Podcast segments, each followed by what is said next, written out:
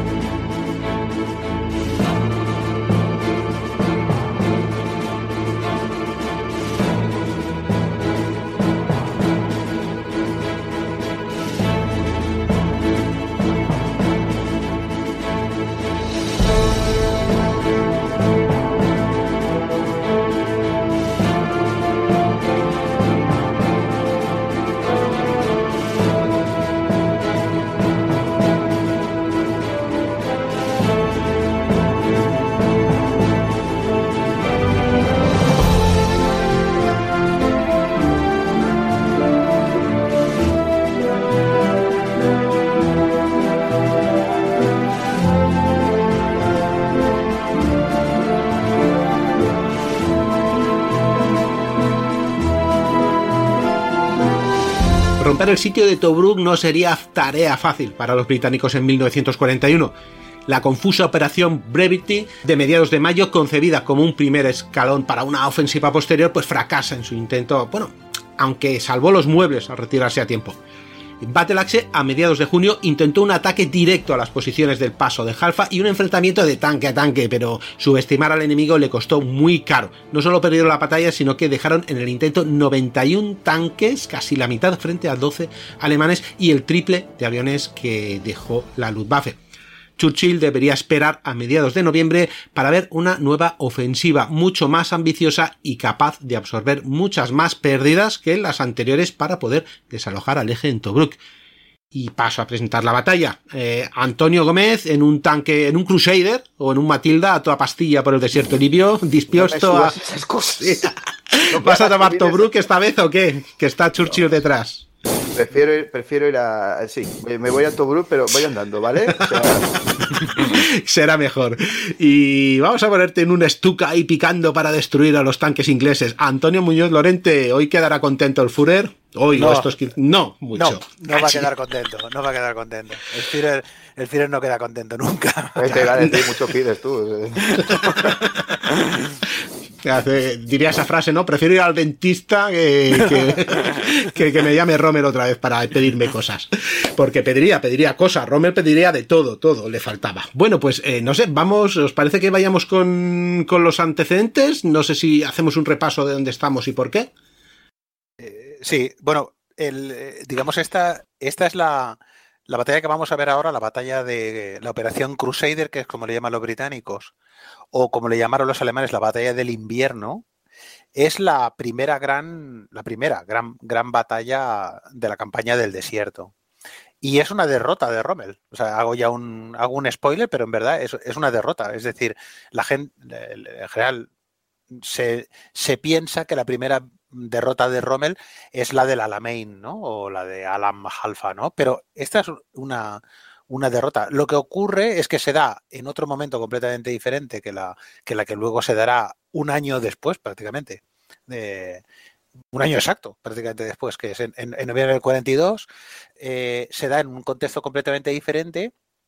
Y en esta, en, en Crusader, aunque los británicos le hacen abandonar todo lo conquistado en la Cirenaica, levantar el asedio de Tobruk, como veremos al final, en cambio, Rommel maneja eh, una retirada extraordinariamente bien hecha y, Hitler no se lo tiene en cuenta.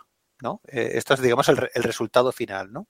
Eh, por eso, cuando me preguntaba si el, el, va a quedar contento, pues no va a quedar contento y, matizo, sí va a quedar contento, pero también hay que tener en cuenta que Hitler en ese momento tiene otras preocupaciones mucho más grandes ¿no? que, que, estas. ¿no? Entonces, los antecedentes, bueno, eh, digamos, como en febrero del 41, eh, las fuerzas italianas que había en Cirenaica, Cirenaica es una de las provincias de la Libia, junto, de la Libia italiana, junto con la Tripolitania, eh, se han rendido a los británicos en, su derrota en Belafom, que es la, primera gran batalla del desierto, pero en la que todavía no están los alemanes, ¿no? En, en la que gana Wabel y O'Connor, ganan a los italianos, ¿no? A, a. Entonces, en ese momento Wabel se dispone a a avanzar hacia Trípoli, la capital de la Libia italiana, y liquidar de un plumazo el, dominio italiano en, Libia. Pero entonces en ese momento Churchill ordena a Wabel, al, comandante jefe británico del Medio Oriente, que se detenga en, una, en, una, zona que se llama el Agueila, en, la, zona de, la Agueila del Golfo de Sirte, porque los británicos tienen la necesidad de que parte de, de las mejores tropas de Wabel vayan a Grecia a ayudar a los griegos contra los italianos y contra los alemanes. ¿no?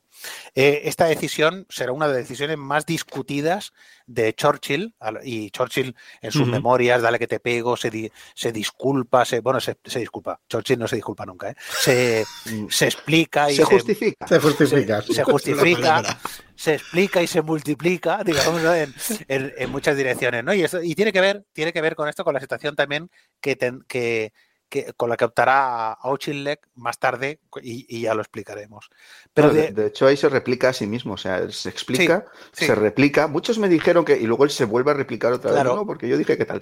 Y es, muy curioso, ¿no? O sea, esa, forma de discutir consigo mismo que tenía Churchill. Sí, tiene porque su modelo es, es clásico, es como, como César, digamos, ¿no? El, sí, pero, como César, pero mejor. Como César, pero mejor, sí. es Churchill. claro, claro. Entonces, eh, ¿qué ocurre? Eh, Hitler toma entonces la decisión de enviar una fuerza blindada para ayudar a los italianos para evitar que los italianos se derrumban.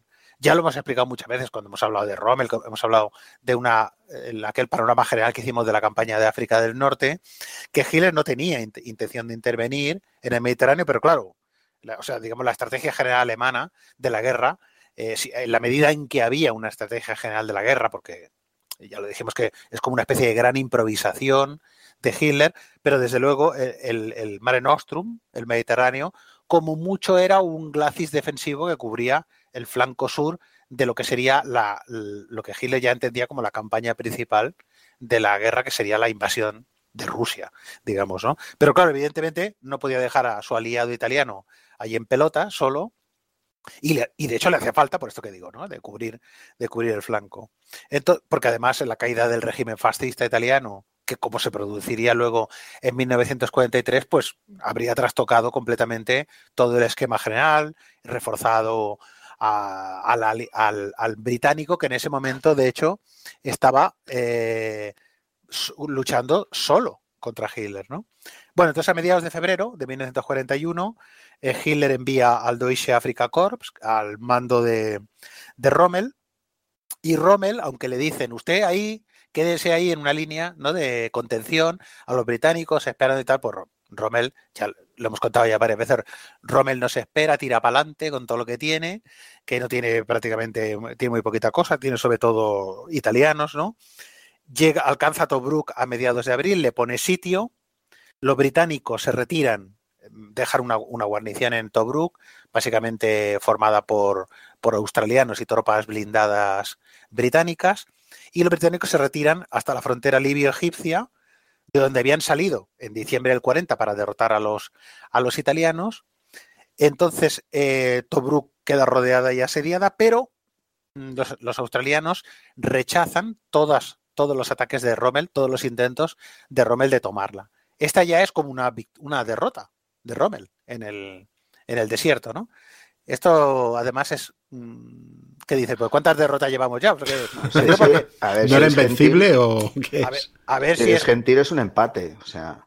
Es un empate, es un empate, pero es un empate, pero que permanece ahí como clavada, ¿no? detrás de la línea de comunicaciones Tobruk, ¿no? De, es decir, que, digamos, no, no puede seguir avanzando hacia, hacia Egipto, como era su intención, eh, porque. Desde, luego no la gana. No la gana, no la, gana, ¿no? Y, además eh, sufre, sufre pérdidas cuantiosas. ¿eh? de hecho, incluso, bueno, el, OKH, el, Estado Mayor del Ejército, recibe un montón de quejas de, los oficiales de Rommel acusándole, digamos, de, que está medio majareta, ¿no? Porque lanza a los hombres a ataques suicidas, ¿no? es aquel momento cuando Halder, que es su enemigo, ¿no? En, en Berlín, que es el jefe del Estado Mayor del Ejército, envía a Paulus para que le haga recobrar la cordura, que es como, como se refiere al asunto en el diario, Halder, etcétera, etcétera. ¿no? Eh, mientras los australianos resisten a, Rommel, eh, mm, los británicos lanzan dos operaciones, que es estas que, hablabas tú, Dani. Primero Bravity y luego eh, Battle Lakes, o sea, hacha de batalla. Wabel lanza dos